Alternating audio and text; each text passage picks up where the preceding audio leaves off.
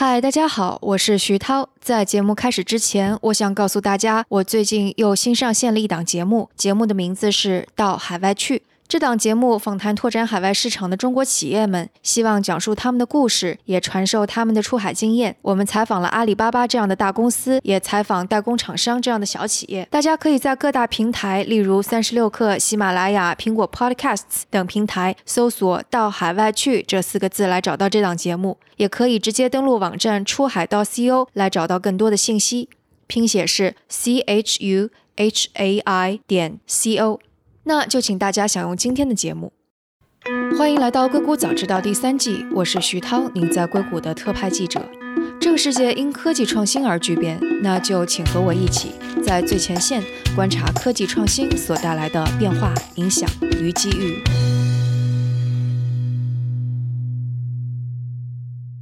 今天和我们坐在一起的是跃迁资本的创始人谢达。Hello，谢达，欢迎做客《硅谷早知道》。Hello 啊，徐涛老师好啊，我是跃迁资本的创始人谢达。跃迁呢，只是我们的一个中文名字，我们的正式的名字叫 Accelius。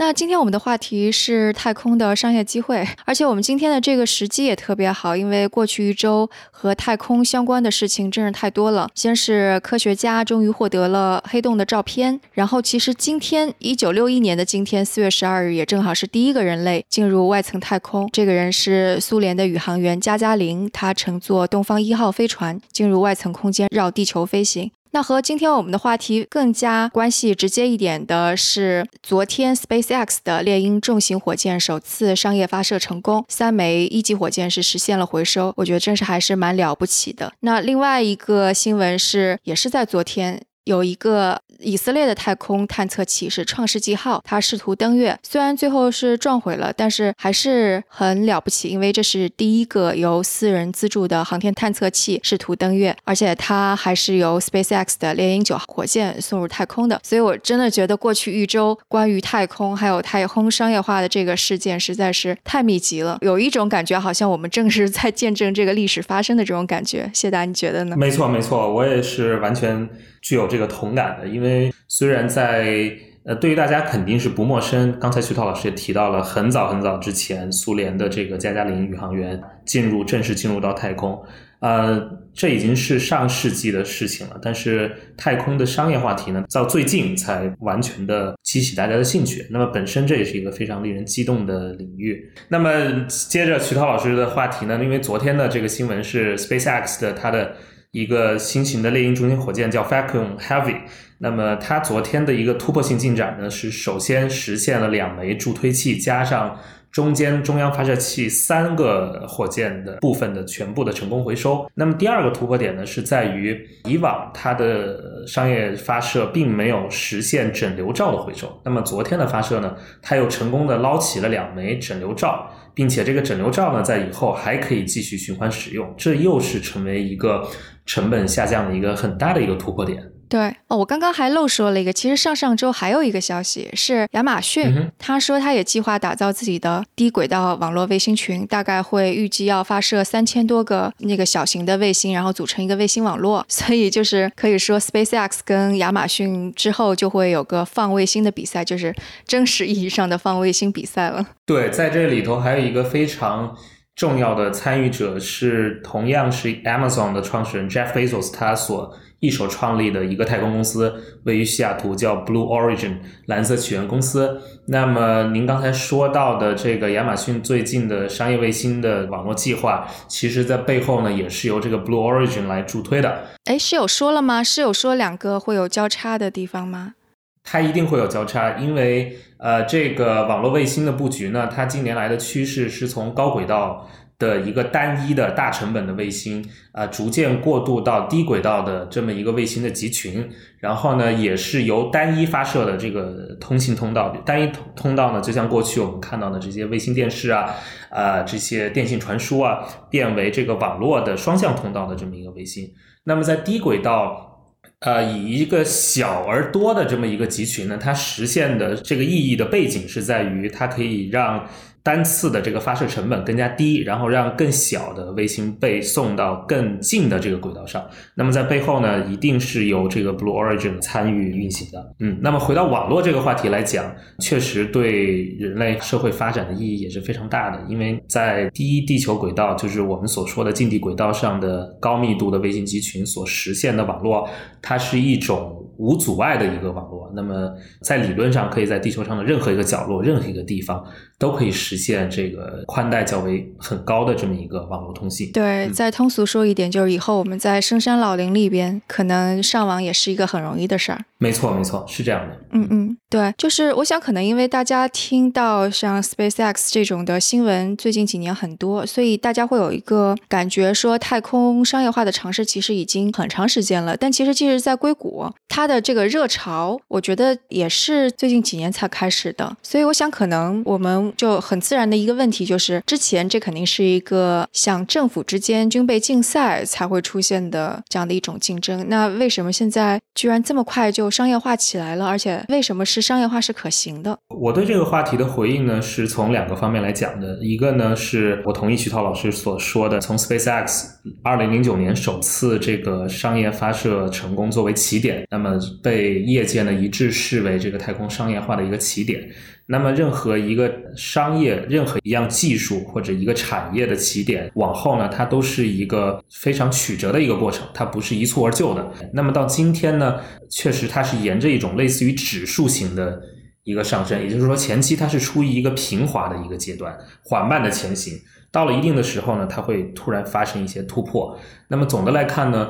太空商业机会之所以在最近这么引人关注，可能还是有几个主要的因素所推动的。第一个主要的因素呢，是由于可回收火箭的成功，导致每一磅物资从地面发射到我们的近地轨道的成本的急剧下降。那么，其实我个人曾经做过一个模型，建立在 SpaceX 的一些公开数据上。那么，根据我的模型呢，基本上是如果。目前 SpaceX 的 Falcon 9就是它的猎鹰九号这样一个规模的火箭，它能够实现三次以上的飞行的话，那么现在每磅物资的这个成本就会从大概一千三百美金左右吧，降低到四百美金左右。然后呢？如果突破了十五到十八次这么一个界限的话，就会降低到一百美金以下；四十次呢，就会降低到五十；那么一百次以上就会降低到三十。这个从一千三到三十，这个成本下降是一个质的飞跃，然后就能实现月球、火星包邮。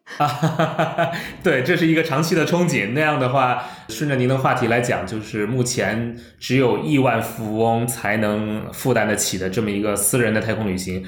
真有可能到了未来呢，会成为你和我这种都可以负担得起的一一个飞行。那么从商业意义上来讲呢，成本下降是一样技术或者一样科学能得以商业化的一个最最重要的因素。我个人是觉得是没有之一。第二个因素呢，就是从二十一世纪开始，那么太空行业这个领域就会陆陆续续有一些私人的大玩家开始进场。啊，包括我们刚才聊到的 SpaceX，包括 Blue Origin，还有第三个因素呢，是这个应用的领域显著增加。那么我们最近也是出了一个太空商业机会的一个呃分析报告，那么在里头提到了很多很多的应用的领域，包括呃传统领域上的一些拓展和创新，像刚才提到的网络啊、遥感、通信，那包括未来呢，还有一些娱乐、旅游、太空制造。然后，太空的服务、基础设施的建设等等等等这些应用的领域，呃，各式各样的私人公司已经在参与这个开发和探索。后面最后的一个因素呢，就是刚才啊，徐老师你也提到过的是这个更多的这个私人的资金的增加。那么过去的三年。我们这边看到的最新的数呢，是从两千年开始到现在，在这些私人太空领域相关的私人公司呢，由这个 venture capital 或者是 angel investor 来支持的这个资金呢，累计已经达到了八十五亿美元。但是尤其呢，值得一提的是，在过去的四年，也就是一五年到一八年。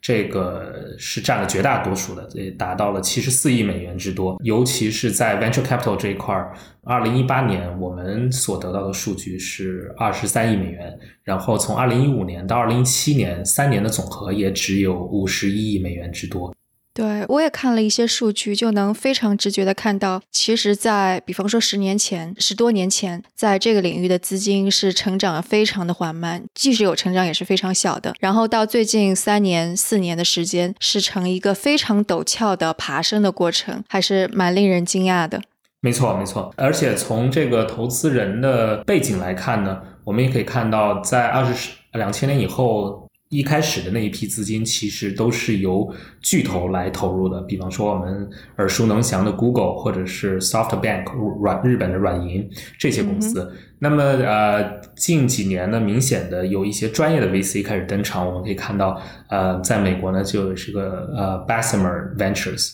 还有在硅谷的 Coastal Ventures，还有在纽约的 Lux Capital，呃，Venture Capital 在逐一的登场。那么其实，在后面呢，反映的是一个私人资金。它出于商业化模式投资的这么一个考虑，也体现了它私人资金觉得太空领域的可行性会越来越高，所以才愿意更多的来下注。对，然后我想可能还有一点蛮重要的，那就是政府在其中扮演的角色，因为这个行业毕竟之前是国家主导的、举国体制的一个行业。然后你看，美国从冷战后到现在，一点点和太空有关的私人公司出现，都是和美国政府的一些政策是有关系的。因为我看了一下，即使是在冷战时期，它也不是完全。国家来推动这个事情，其实还是有很多的承包商。虽然可能承包商发挥的作用不是特别大，就比方说我们知道的洛克希德啊，或者是波音。但冷战之后，你就会看到美国有一轮一轮的经费削减，然后每一轮的放在探索太空上的经费削减之后，就会有一些新的，不说是那个完全私人吧，就是但是是属于这种商业应用的或者私人领域的公司出现。可能在七零年、八零年、九零年代，那个是波音跟洛克希德公司。成立的什么什么 ULA 呀，或者是还有什么内华达山脉公司呀，就这些公司涌现，然后再等到像二零一零年之后，奥巴马又结束了一些太空探索计划之后，可能 NASA 它就会非常全力的去把钱撒给这些私人公司，所以我们看到现在看到的 SpaceX 拿到的订单，或者是其他的一些更小一些公司拿到的订单，其实是在这一轮的政府经费削减的情况下出现的，所以我觉得这。也是一个挺有趣的现象，然后这样的现象同时也发生在中国，是我看到二零一四年的时候，中国也有法案出来，所以之后也会促进了一轮的民营的航空器跟太空探索相关的这些公司出现。嗯，没错，呃，从全球范围来看呢，美国现在目前还是处于一个领先者的这么一个地位，但是我们呃是是可以欣喜的看到，包括中国或者欧洲的其他区域呢，其实在近年来发展是非常非常快的。呃，我这边可拿到的数据呢，是中国加上欧洲这两个领域 VC 的在太空领域的投资呢，从二零一五年到二零一八年已经上涨了五倍多。我这边拿到的最新的数呢，是这两个区域在二零一八年的这个 VC 资金的投资已经达到了将近七亿美元的这么一个投资。那么，即便我们在美国，也会对中国的一些私人的一些。太空公司也是目前也是非常熟悉，像中国的那个蓝箭，对吧？也在也在呃在探索这个这个民营的一个发射，甚至是可回收火箭的一个技术啊。那么回到您刚才所说到的这个国家力量，就政府的资金和商业化的资金来说，在历史上确实如您所说，那么一些太空领域的私人公司，它的主要的订单是拿到政府的这么一个订单。目前这种趋势还是存在的，但是在美国这个趋势是。减弱的很厉害。那么在世界其他国家呢，这个趋势非常明显。举个例子来说，在世界上它有一些小国，那么它小国呢，它出于各种各样的考虑，一些商业的、非商业的动机，他们就会有太空计划。但是，一些小国呢，它就没有这个实力来从零起步来做这些事情。那么，借助其他国家的力量呢，又有很多政治上、外交上，甚至军事上的一些考量。那么，这个时候呢，一些私人公司就可以借这个机会来服务于小国的这些太空计划。这是在全球范围内能看到的一个趋势。那么，就太空行业商业化这么一个趋势来看，我们来看到，因为这个可回收。火箭技术的推出，使得未来在太空，我们所谓的太空就主要还是在地球的轨道上，可探索的商业的机会越来越多，来引爆出来一个全新的不同的机会。这样呢，让私人公司各种各种类型的，包括 startup，包括 private company 也好，他们来探索的，并不是说只有 SpaceX 或者 Blue Origin 这种核心技术公司来探索的所谓的发射装置、太空基础设施。他们更多的是一种在太空中未来的各种各种商业机会，包括太空上的制造啊、服务啊、娱乐啊这些的领域去做。所以他们在未来呢，是因为出于一种纯商业服务的一个一个目的去做，而呃摆脱了以往的那种对政府或者那个美国的 NASA 的这种订单的依赖。呃，我们看到这种趋势也是非常明显的。嗯，这个行业还是挺早期的，就玩家肯定也都是需要重资金、重成本，所以现在这个行业的整个布局是什么样的？就比方说哪块儿其实已经慢慢可以看到盈利了，但很多可能还是要等很长时间。嗯，现在大家有一种说法，呃，特别是一些乐观主义者的说法，是喜欢把这个太空比作互联网。那么，人类到目前为止已经进行了四次的工业化革命，第一次是蒸汽机，第二次是石油。呃，汽车，第三次呢是电器，第四次呢是我们信息技术的革命。那么很多人呢现在喜欢把这个太空来比作新一轮的互联网的这么一个机会。那么喜欢把这个二零一八年就是我们呃 SpaceX 去年成功的实现了那个可回收火箭的回收，来比作一九九三年的时候。在硅谷的那个网景公司推出了那个 Netscape 啊 Navigator，就是第一代的网络浏览器，来把它呢比作一个元年。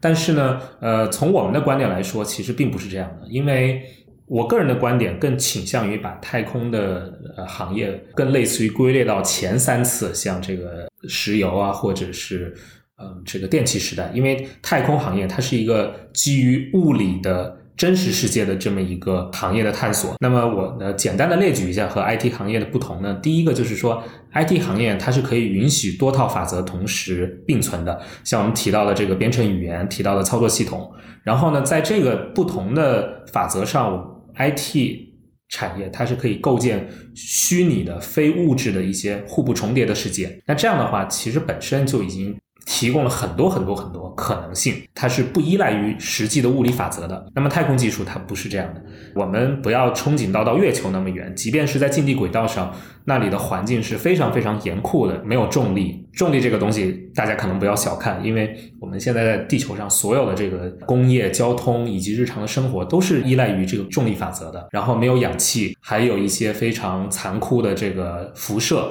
那么。这样的一个严酷的环境，使得你在近地轨道上，你要做任何的东西，首先你要极度依赖工程学，然后再往前走一步的话，你要把任何东西送到我们的近地轨道上，它是一个极高昂的成本。第二个不同的地方呢，就是接着昂贵的这个话题讲，是 IT 的这个试错成本是非常低的。嗯，之所以这么讲呢，是因为我们的 IT 的产品，它是比方说我们开发了一个新软件。那我们的这个程序员开发小组，它是可以快速试错的。太空领域呢，它不仅是任何一项实验，它前期要花费大量的人力物力和金钱，并且它任何一项实验一旦失败，它所付出的代价是巨大的。然后呢，它的耗时也很长。那么，其实，在太空业界，今年还有一个让人特别唏嘘的消息是，人类其实有过一个非常激动的一个火星殖民计划，叫 Mars One。这个计划呢是全球的多个机构推进的，然后这个计划的大本营在欧洲，我记得是在荷兰还是哪个国家？它其实前前后后也运转了将近二十年。它在过去的二十年内，从全世界大概是几百万的志愿者里头挑选了只有几十个人，这么一个作为未来可以殖民到火星。我们所定义的殖民火星，不是说一个宇航员到火星上我去探索了一番，然后又乘着飞船回来了。那么殖民的计划是说，我是抱着一旦到了火星，我就要抱着一直在那待下去的这么一个目的，所以它是挑选的过程是非常严苛，基本上是属于挑选人类中精英中的精英，不同的背景，包括机械的背景、军事的背景、医疗的背景、物理工程学的背景。那么这样一支团队在过去二十年中，他已经大概训练了有十几年。他为了公开他的数据呢，这些候选人他的一举一动，包括整个训练的细节，都被录下视频，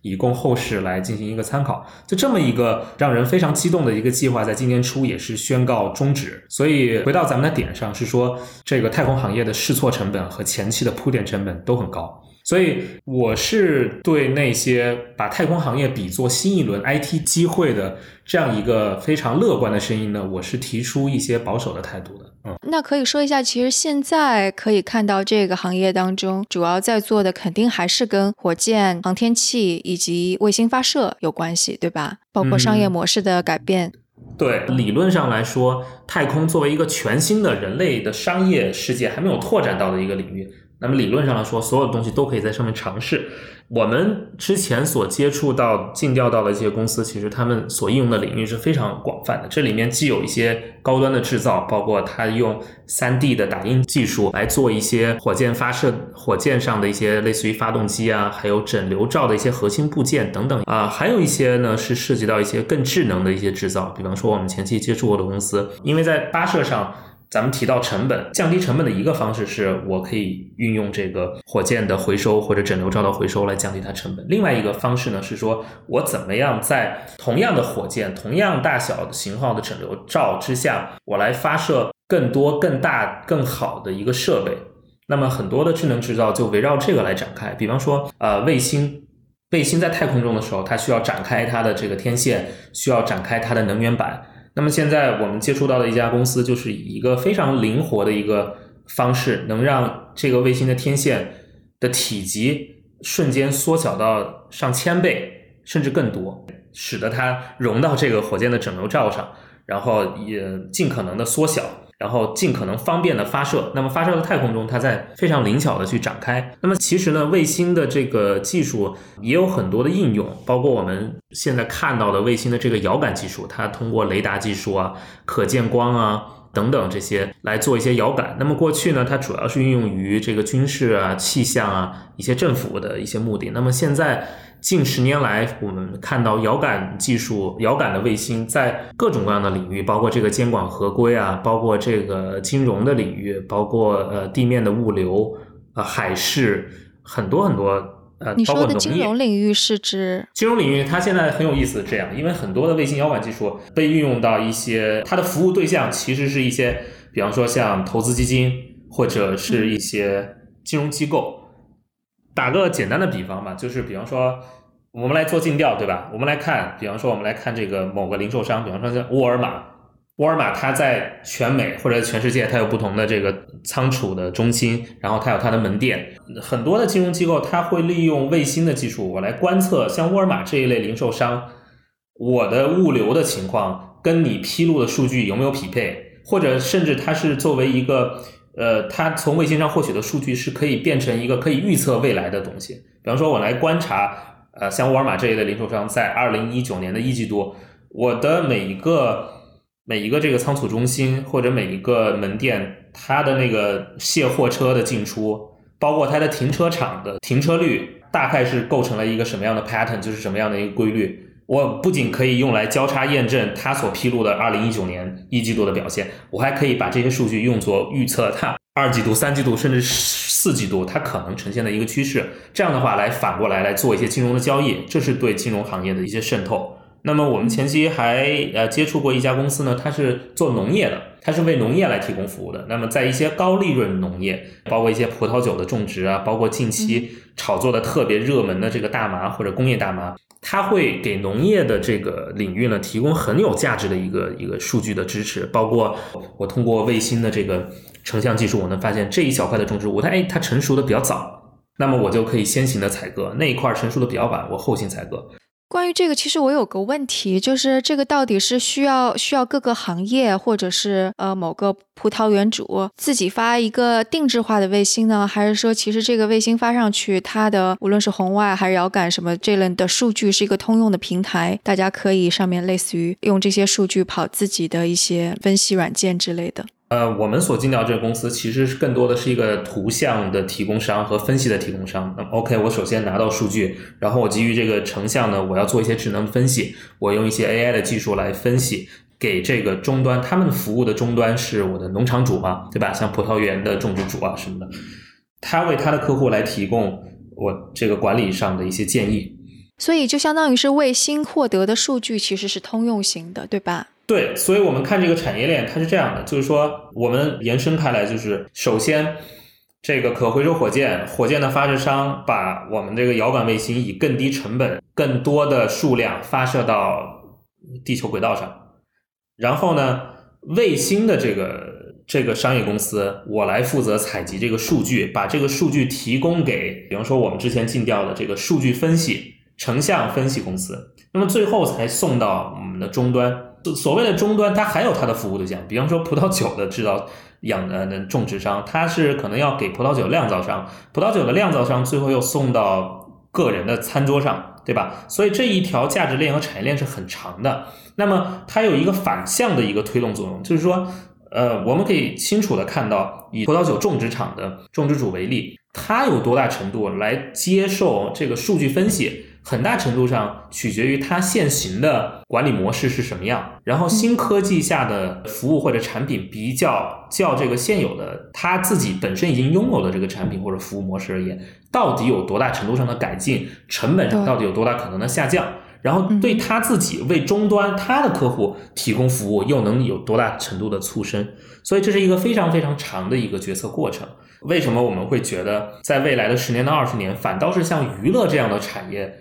会是一个很大的机会呢？它跟我们之前说的一个较长的产业链不一样。那么较长的产业链上，你每一个 player 每一个参与者，它都是基于一个商业价值来考量的。我来或我决定是否用上游提供的产品和服务，很大程度上是取决于我怎么给下游提供产品和服务的。但是娱乐上的东西，它纯粹很多时候它是一个非商业上的考量。比方说我们提到的亿万富翁，他去太空旅游一次。他没有去严格的去测算，我来旅游一次，我带来的商业上的价值或者成本是什么？那么，当这个成娱乐业降低到普罗大众可以负担得起的这么一个程度，比方说我们前期也接触过尽调的时候，也接触过一家公司，它提供的娱乐非常的简单，它就是从太空上来拍摄地球上的一个角度上的一个小电影。我们假设这么一个情景，好吧，就今天一个男孩向一个女孩在地面上求婚。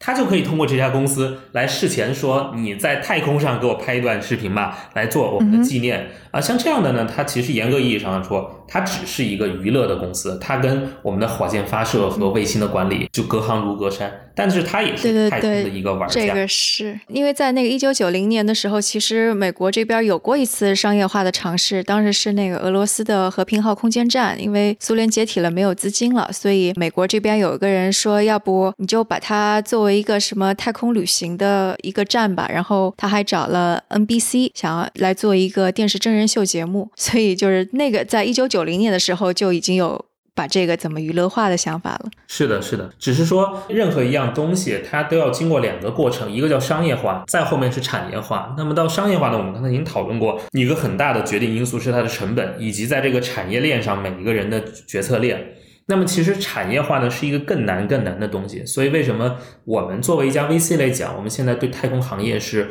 非常有热情，但是处于一个观望和观察的角度，是因为任何一样东西，它要从一项技术的诞生到商业上的应用，到最后能变成一个产业，它是一个非常非常艰难的一个过程。当你说产业化的时候，意思就是说不光有一两家公司，而是整个生态系统围绕这个生意都已经建立起来的状态，对不对？对，而且这个市场一定是很大的。然然后这个市场的竞争性是比较充分的，我们才能说是一个大规模的产业化。那么产业化的其实一个最大的一个东西是说，它可能要比商业化晚很多。因为商业化开始，我们会看到有很多的东西已经变成了现实，然后有很多的基础设施也在到位了。然后呢，这个商业化领域会出来一批富翁，我的先行者可能我赚了很多的钱，人们对这个商业化的模式也习以为常。比方说，我们可能不久的将来就会对太空的娱乐行业啊，对一些可回收火箭的发射。都习以为常了，都会觉得 OK，这现在是一个常态。但是你真正要变成一个产业化，那就意味着不仅仅是成为一个常态，而且是一个系统化的一个运转。也就是说，在社包括政府、包括各项监管的机构、包括其他各个产业的参与者，都以一个非常系统、高效的方式参与进来。